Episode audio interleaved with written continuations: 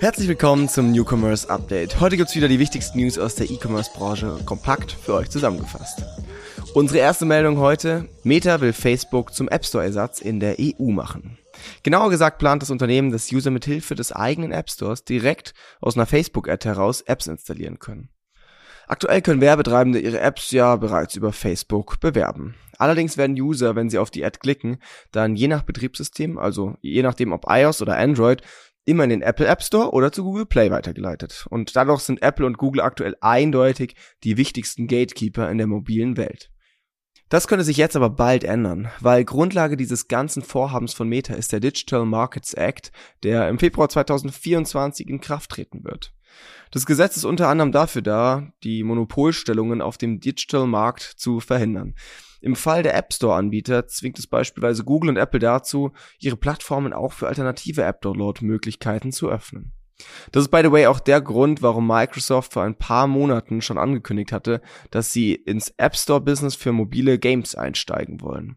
Naja, und auch Meta plant jetzt eben diesen Schritt und arbeitet zunächst mit Android-Entwicklern an einer Pilotphase.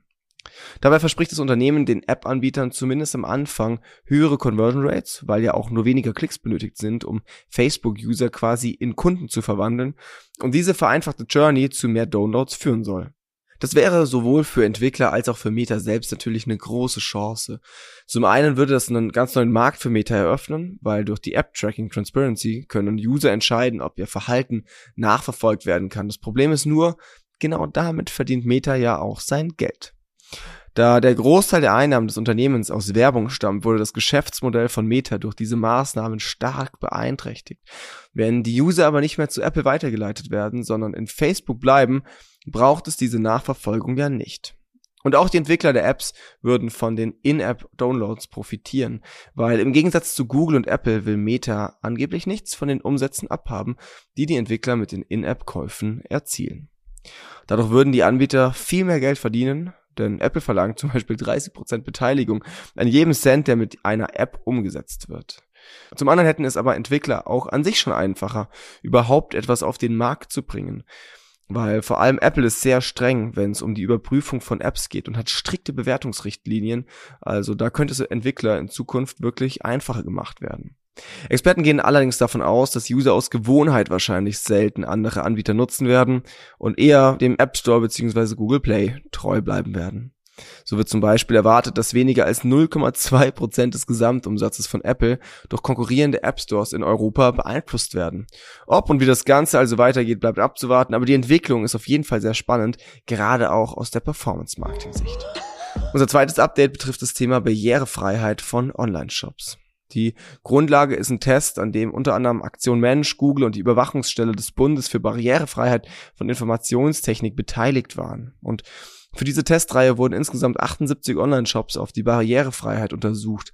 Das waren Shops, die aufgrund von Traffic-Daten von SimilarWeb zu den Top 500 Webseiten in Deutschland mit Online-Shops zählen.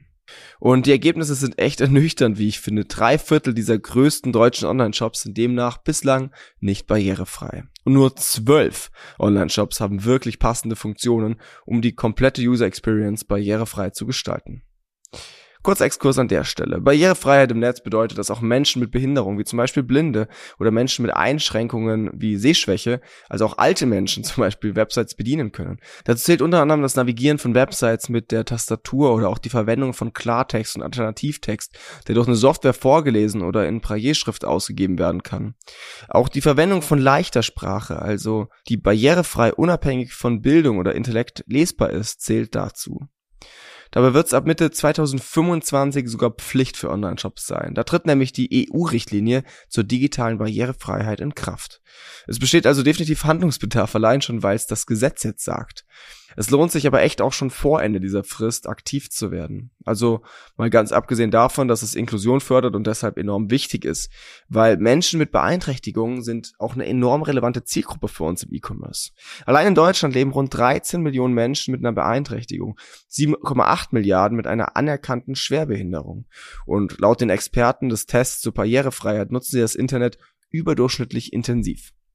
So kaufen zum Beispiel 61% der Personen mit Behinderung sehr häufig bis häufig online. Im Vergleich dazu sind es bei den Personen ohne Beeinträchtigung nur 51%. Ist ja irgendwie auch ein No-Brainer, oder? Diese Menschen sind ja doch in ihrer Mobilität etwas eher eingeschränkt und da ist Window-Shopping halt nicht ganz so angesagt. Online-Shopping dafür umso zugänglicher.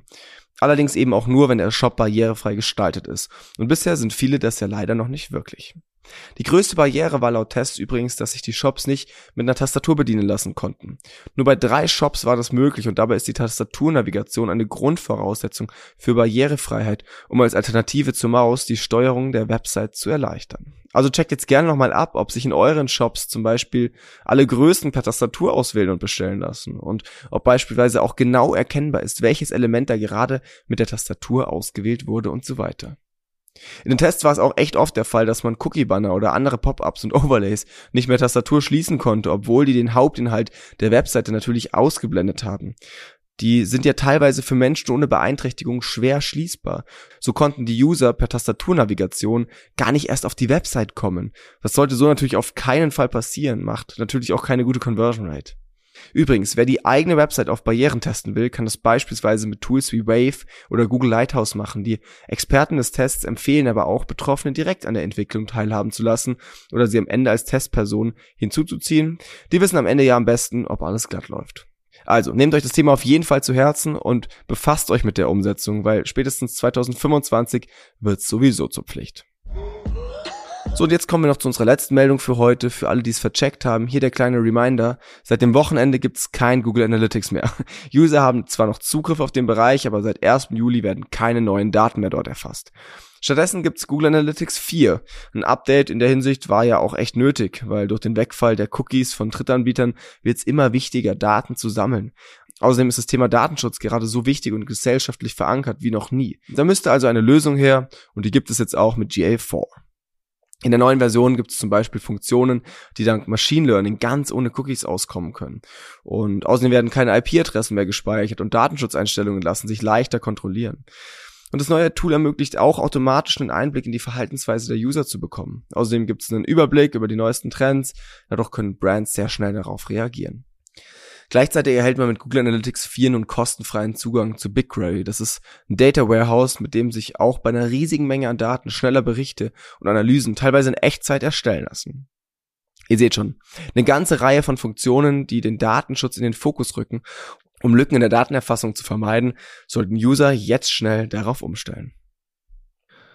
Und bevor ich es vergesse, kommt hier noch ein 4. und letzter hochaktueller Punkt. Nächste Woche starten auch die Amazon Prime Days.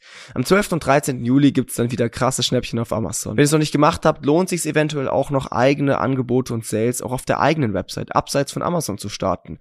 Die Prime Days haben sich ja inzwischen fast wie der Black Friday als Shopping-Event etabliert und Online-User sind in Shopping-Laune. Gleichzeitig ist die Konkurrenz auf den Werbeplattformen aber noch weitaus niedriger, wie zum Beispiel an einem Black Friday. Also unbedingt nutzen.